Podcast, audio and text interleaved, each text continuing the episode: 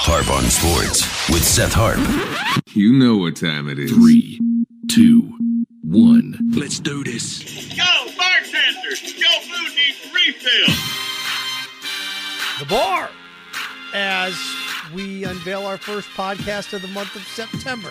Doesn't feel like September, does it? No, but we are here. Hey, Harp on Sports, the bar, the podcast. Harp on Sports Audio, Media, and Podcast Network. Follow, share, follow, like at Harp on Sports Twitter, at Harp on Sports Instagram, harponsports.com, Harp on Sports YouTube channel, and we roll from there. Where to begin? What do we got for you? Bucking up, Leonard Fournette's going to be a member of the Tampa Bay Buccaneers. What's that mean? The ramifications of that. Also, a little bit of a Big Ten break, as in break up, break apart, catching a break. All phraseology applies, and also, and it's just kind of where we are, a little bit of a Sunshine State spotlight for everyone involved. So, yeah, where to begin.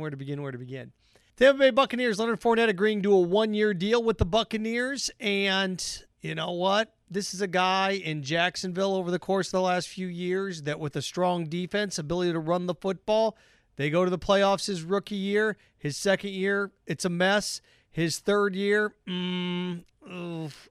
ugly as well.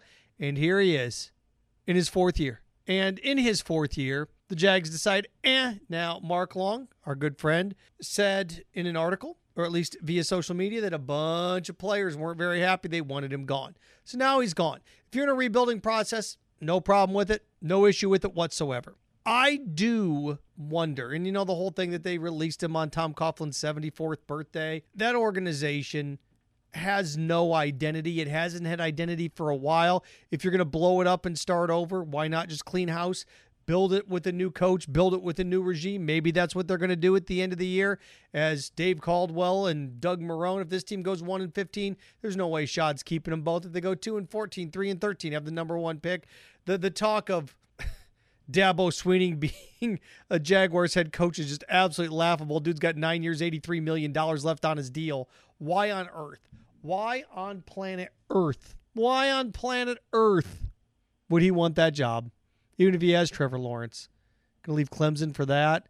You're going to leave Clemson. You're going to leave Clemson for the Giants. You're going to leave Clemson, Dabo for the, we talk about the Cowboys, but it's going to be a marquee job like that, the Browns, with a little bit of history. Not gonna leave for the Jags, but Fournette to the Bucs. Ready for this? Does it make them the favorite in the NFC? No. Does it make them the favorite in the NFC South? Yes. I think with the addition of Leonard Fournette, the Tampa Bay Buccaneers have just jumped the Saints. Drew Brees has been banged up. He's been hurt. Tom Brady hasn't been hurt. Drew Brees has been hurt in each of the last 2 years. He runs out of gas late in the year. I look at the arsenal of weaponry. I look at the talent. And you've got a Buccaneers team that has 2,000-yard receivers, and they have Mike Evans and Ronald Jones at running back, who had 800 yards. And now you add a Leonard Fournette that had 1,600 yards from scrimmage. Let's not forget, Leonard Fournette had 1,600 yards from scrimmage when he was the only offensive threat. The only offensive threat. The Jaguars had a little DJ Chark. He was the only running back in the backfield. Adding Leonard Fournette to the Tampa Bay Buccaneers, adding an 1,100-yard back to Tom Brady in that stable. Now, we can talk about, locker room issues. That's not going to exist in Tampa. He's not going to be, no way. There is no way Leonard Fournette ends up in Tampa without Tom Brady's approval. That's just the way it works. So Tom Brady greenlit this thing, which means Tom Brady and Leonard Fournette talked. And the fact that he doesn't have to be this workload 24-carry-a-game guy, that he can be used in certain situations. Let's not forget, everybody put 8, 9 in the box against the Jaguars and said, throw it, go ahead. And Leonard Fournette, his yards per game, yards per average. Yeah, you got 9 guys on you. Now with Tom Brady and Mike Evans and the ability to split this offense open out and spread receivers out, was Charles Godwin to be able to use these guys in a manner in which you could spread the ball out, then have one backfield and 5, 6 guys. This is just smart. It is. Oh, by the way, I forgot this guy by the name of Gronkowski. Could you imagine that? You put Gronkowski on one side, Gronkowski blocking for Fournette, or put Gronk on the other side, split him out a little bit, and then have the ability to have Leonard Fournette on a weak side defensive setup. Look, the Bucs are the favorite. in the NFC South? Are they the favorite in the NFC? I'm not ready to go there. Not ready to go there. I think the best team in the NFC is going to be the Seahawks. You add Jamal Adams to that with Russell Wilson and everything that they got cooking out there. They finally have let this legion of boom, right? The Cam Chancellors, the Richard Shermans, the Earl Thomas. That's a previous generation.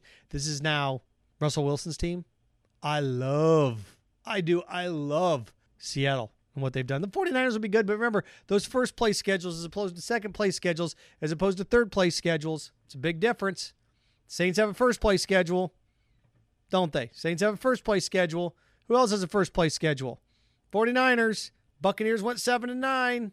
Well, if Brady stays healthy, well, welcome to life, man. If for crying out loud, if Deshaun Watson stays healthy, if Russell Wilson stays healthy, if Patrick Mahomes stays healthy, and Drew Brees, Teddy Bridgewater was fortunate enough to go, 5-0, 6-0 without him last year? But the Buccaneers are now the favorite in the AFC South. In the AFC South, wouldn't that be something? They're the favorites in the NFC South. They are. The Buccaneers are the favorites in the NFC South. And if you're the Jags and he goes there and has 1,100, 1,200 yards, you're not going to have egg on your face because it wasn't working for you. It wasn't working for you, and that's fine. It wasn't working. You want to move on from him? It's just one of these things that bad decision after bad decision after – well, he was a Coughlin guy.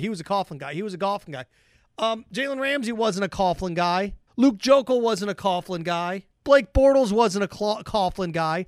Dante Fowler Jr. wasn't a Coughlin guy. I'm tired of that. That organization and all that garbage coming out of Jacksonville, blaming Coughlin for all this. Yeah. Was it ugly? Yes. Is he a control freak? Yes.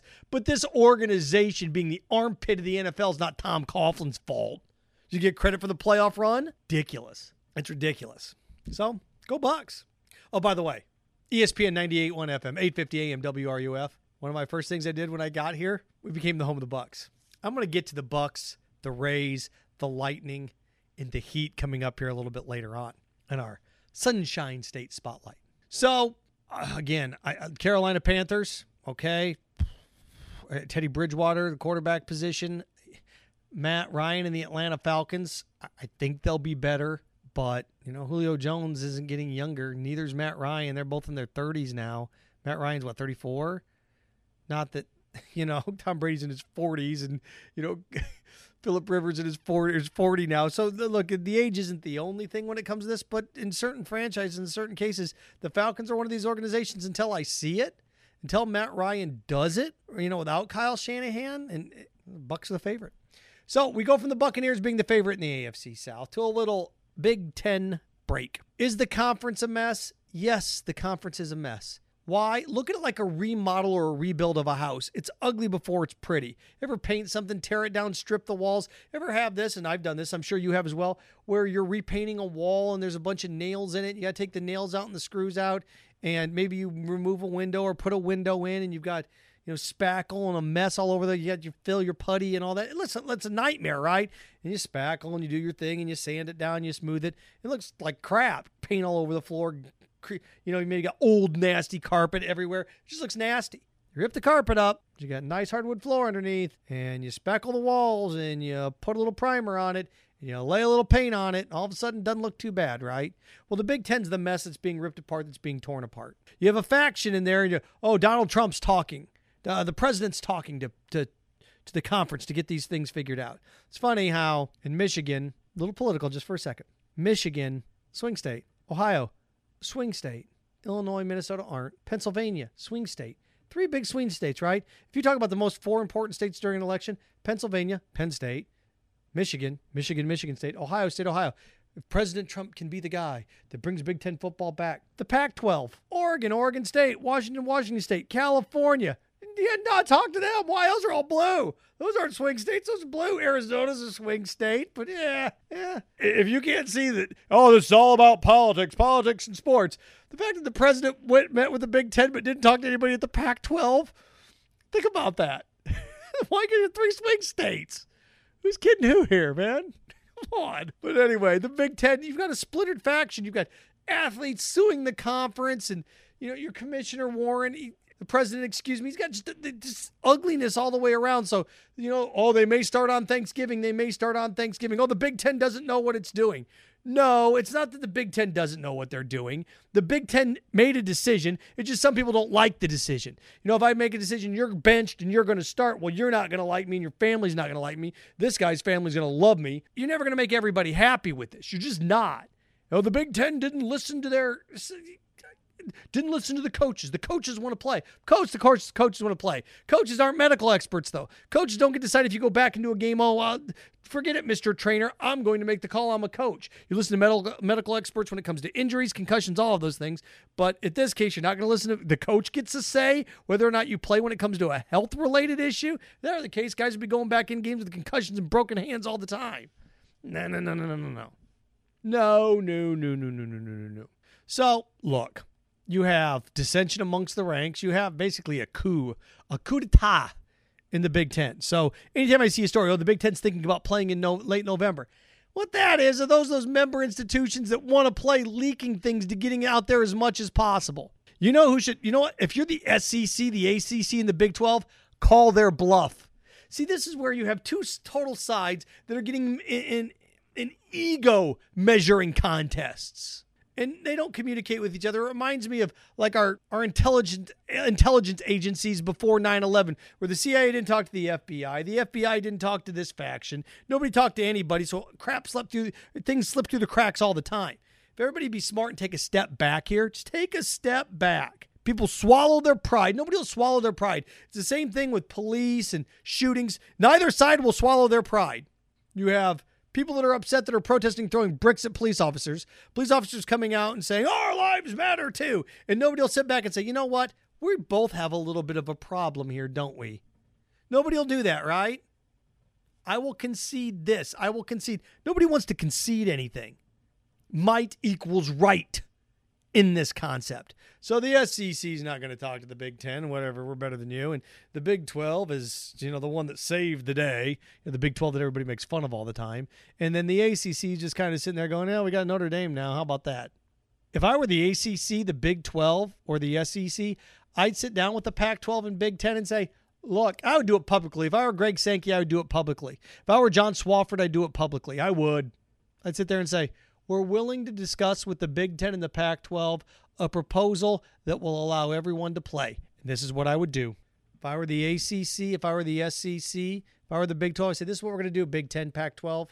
We're going to save you. We're going to save you. Because, look, we're not ready to start in 3 weeks. We're just not. Nobody's ready to start in 3 weeks. You think you are, but you're not. You're just not ready. You aren't. Nobody's ready for this. Students are coming back. And if the conference, if the SEC and the ACC and the Big 12 were smart, they would see this coming a mile away because I can see it. You can see it. We all can see it. Would Alabama have 1,100 positive student tests? We're going to get slammed here at Florida now that all the students are back.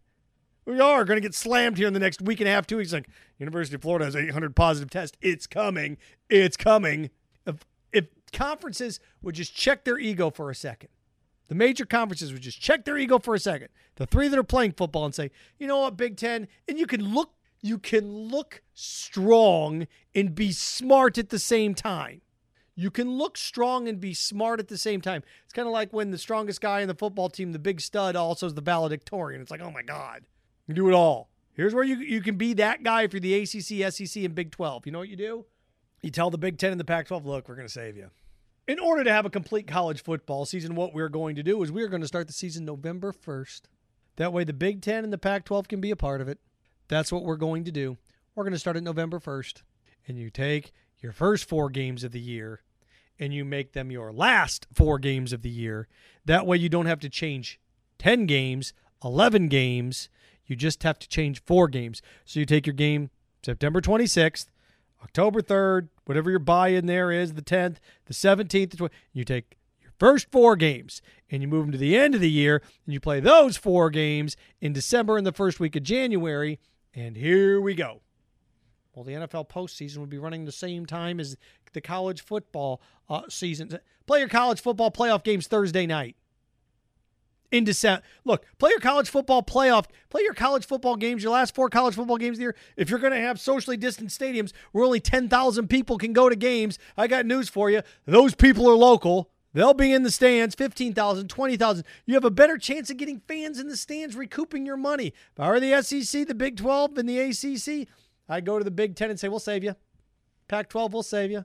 We propose to get everybody on the same page. We're going to push the season back. We're going to do that for you, Big Ten. We're going to take our first 4 games and make them our last 4 games.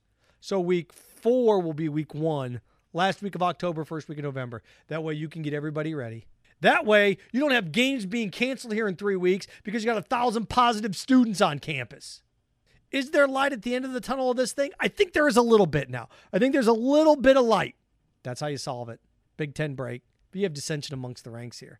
And if you're the Big Ten and you've got people leaking these things, you just have to write. If you don't want to play in November and this isn't part of a backdoor channel or whatever, you just got to ride this out and let people criticize you. You have to sit there and say, you're right. It's kind of, if you're the Big Ten, you have to look at it like when you have teenage kids. I hate you, Dad. You suck. I hate you, Mom. All right. Like, well, when you grow up, you'll appreciate it. You just have to wait it out. Let people criticize you. Lastly, a little Sunshine State spotlight for everybody. The Miami Heat are up 2-0 on the Bucks. And the Celtics are up 2-0 on the Raptors, right? So it looks like we are headed right now for a Heat-Celtic showdown. Now, the Bucks still have plenty of life in them. But you look at, I mean, think about the Heat with Jimmy Butler and was it Goran Dragic? It's amazing that this is a lesson. It's not always the case. It's not always the case. But to show you that this is a guard and power forward league, Jimmy Butler, Goran Dragic. Think about even like, you know, LeBron James and Anthony Davis. You've got a guy that can shoot, a guy that can bring the ball up, and you got a big man. It's going to be interesting to see what happens with Miami. But look at teams that win championships. You know, big, tall center. Look at how the Raptors won last year with Kawhi. Look how they won. And you know, shooting all those years in Golden State, you know, fire away the rock. You need a small range jump shot. The days, even the Patrick Ewing's, the big center win. I don't know if it's true. Look at Anthony Davis. I think you got LeBron on the team. You got a bunch of guards. You got a bunch of people that can shoot on that team too. But the Heat right now, the way the Heat are playing, they're the favorites in the East, aren't they? Can they beat the Lakers? I don't think so. But think about where we're headed. The Heat, the NBA Finals, the Lightning. Look, I don't think it matters between Philly and the Islanders. The way the Lightning are playing. The Rays have the best record in the American League, although it will burn them. They will eventually get burned here when you get to the point of having, 10 of their 26 wins? 16 of their wins are coming from the bullpen. Was it 16 of their 26 wins are out of the pen? Look, that'll eventually cook you. It's going to cook you eventually. You're going to have some guys that can take you deep into games in the postseason. You're running out of gas. You can't trot that bullpen out there every night, especially with expanded playoffs in the postseason. It's not, starting pitching is not nearly as important as it was 10, 15 years ago, but look back over the last 6-7 years, there's always that stud on the mound that goes out and sticks it in somebody's ear. Chris Sale of the Red Sox 2 years ago, they win the World Series. He goes out and he sticks it in people's ear. Madison Bumgarner, 4 or 5 years ago, he goes out and he sticks it in somebody's ear. You know, just dominate. And even it's been a decade, but Curt Schilling, you know, CC Sabathia, when he was on for the Yankees, you know, the Yankees won World Series this century, Gotta have that guy in the hill. You gotta have that guy in the hill. Dodgers loaded with starting pitching.